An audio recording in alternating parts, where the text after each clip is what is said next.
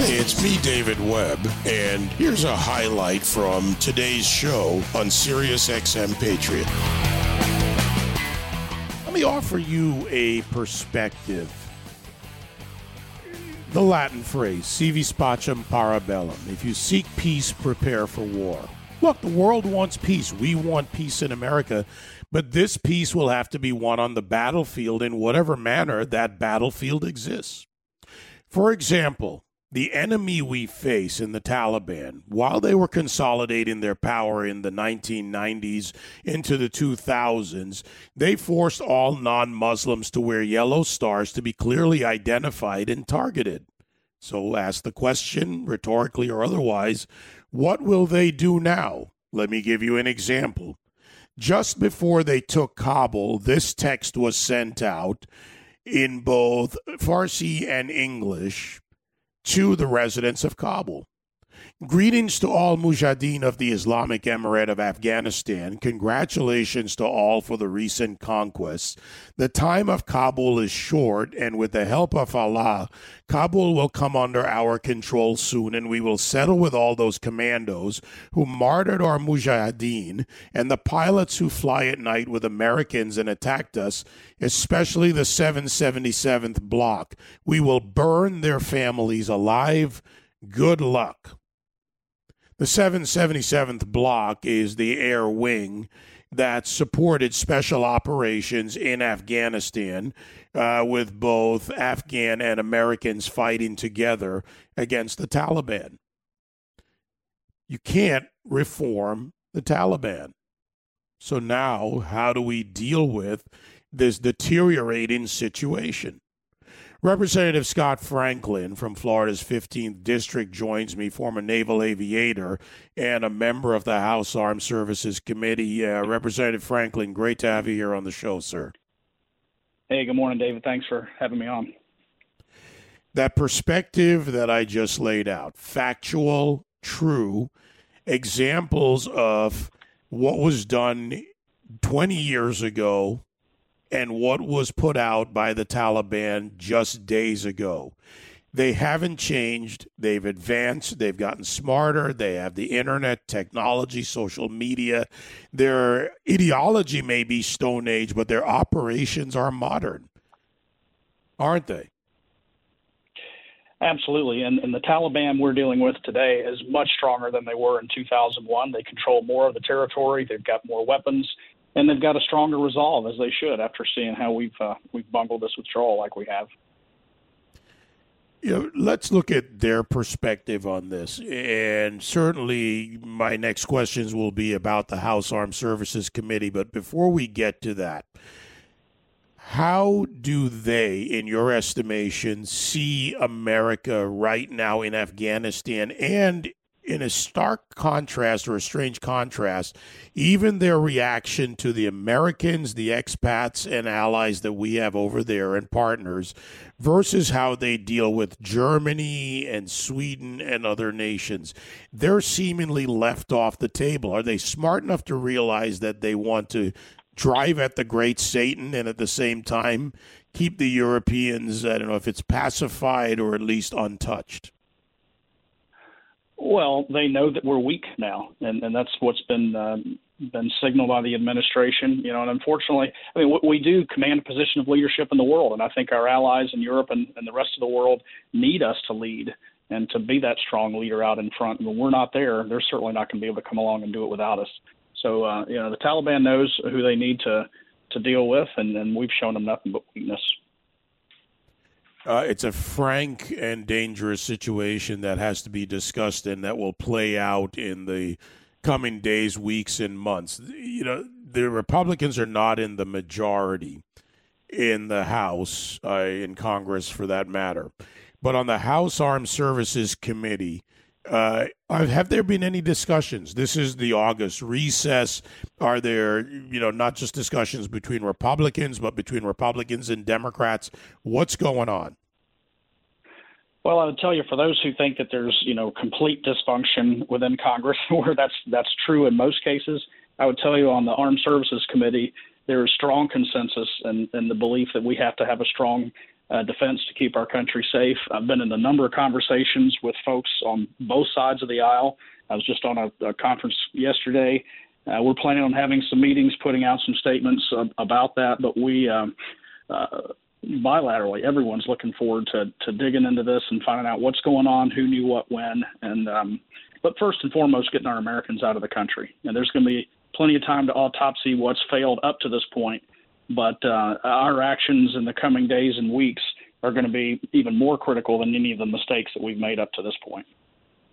You know, it's an appropriate term in a sense to say we'll autopsy this in the future, but right now we need to triage the situation.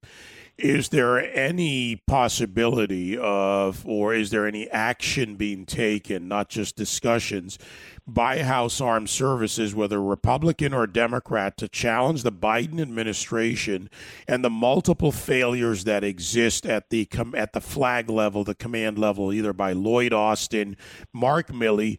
Uh, in, in another example, uh, the administration and the top level command brass did not have an effective plan in place to deal with the people we were getting out of Afghanistan. This past Saturday, there were discussions about how to move and where to move them. First, initially, maybe to Camp Roberts as a course of action. Then that's not going to work. Well, let's talk about Fort Bliss and Fort McCoy. So there's so much dysfunction underway and lack of planning when we've had months and more to observe this. Well, you know, when you've got Secretary Blinken say they planned for every contingency, and while this was not the one they expected, uh, they certainly thought it was a possibility. But then you've got the president saying no one could have anticipated this chaos. You got General Milley saying, you know, there was no intel predicting it, though we're hearing rumors that's not true. We're absolutely going to get to the bottom of that. But, um, you know, the reality is that the, the president is our commander in chief. He's the captain of the ship, and this ship has run aground now. We've got to get it uh, Uh, back safely uh, in, in secure waters, but um, we cannot continue the path that we've been on. And it's not just a matter of fixing the problem now that we're facing Afghanistan, but this is setting the stage for, for decades to come. We we are standing at the uh, at the edge of a, a just a catastrophic diplomatic failure that's going to leave everyone uh, you know wondering if they can trust America going forward. So, are we in a situation? And going back again to not only House Armed Services, but to the Congress, but House Armed Services uh, should be playing a stronger role in this with the executive branch. Uh, is there anything that's going to come out of this? Is there going to be any any attempt to address what is being done right now by House Armed Services? Well, there's clearly been failure at, at all levels up the chain, from, from the intelligence side to the military leadership and to what's happening there within the White House. I, I think this uh, underscores the need for Congress to have a greater role in our defense policy and the actions that we take. So I know those will be conversations that come of this later for sure. My guest, uh, Representative uh, Franklin from Florida's fifteenth District, Scott Franklin. Uh, two next steps, uh, and again, this is the August recess. Is there a possibility of forward movement uh, to bring something to the floor to deal with the situation? You know, you're our elected representatives, whether Republican or Democrat. Uh, the role of Congress seems to be, in, in some senses, overridden or ignored by the executive branch. Well, I think, you know, that's that's a much deeper conversation, but I think for far too long, the, the legislative branch has been ceding its power and authority and responsibility uh, to the executive branch. That's a that's a bigger conversation. But, um, you know, in, in the short run, you know, this has this is traditionally the August recess, but we are back in Washington on Monday. And, and I expect we're going to stay there until we get some good plans in place. But for Secretary Austin to say that we don't have the ability to go out in country and rescue our American citizens, I, I, I'm just appalled that he would, he would even make that statement. You know, we fought our way into that country before, and if that's what it takes to, to get our citizens home, we'll do it again. But there will be no person left behind. Uh, the eight thirty-one deadline that the president originally had established, that's off the table. We will do what, whatever it takes to get our citizens home, and we have to. We, we owe them uh, nothing less than that. But, you know, to that point of no person left behind, Representative Franklin, the reality on the ground uh, tells a different story. The challenge is, how do we extract our people when we're down to one runway on one airport, which is largely unprotected uh, and, and in a vulnerable position in Kabul? People out around the country, outside the Taliban ring around the airport.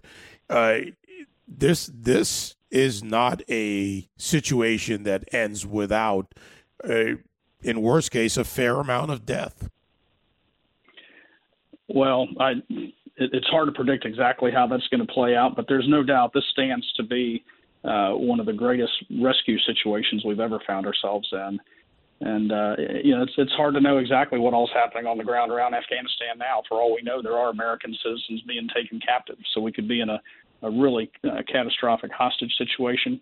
But um, I, I don't think the solution from the very beginning is to say that, well, you know, we're going to do all we can, but uh, there's, you know, you know, when the clock runs out, the clock runs out. I just think that's irresponsible of Secretary Austin to make statements like that. Is there discussion within House Armed Services of possible strategies or any further engagement in Afghanistan? Uh, the soldiers that we have stand in Uh, watch, if you will, and protective detail at the airport uh, cannot expand beyond that. The Taliban won't let people through. They're beating them. There are reports uh, that go beyond beating to to murder, to killing civilians trying to get through. Those are coming out more and more today. So uh, is there a discussion of what next? And again, as our elected representatives, Uh, while you're right, they've ceded power in the legislative to the executive all too often. This is an opportunity to act as the legislative branch. I agree. Now, as far as specifics of those types of plans, I know there are contingencies being drawn up. That we'll get. Uh, we've got some both unclassified and classified briefings uh, next week when we get back to Washington. But um, yeah, I look forward to getting into the details of those. All right. Understandably, we wouldn't expect you to get into the uh, the classified component of this.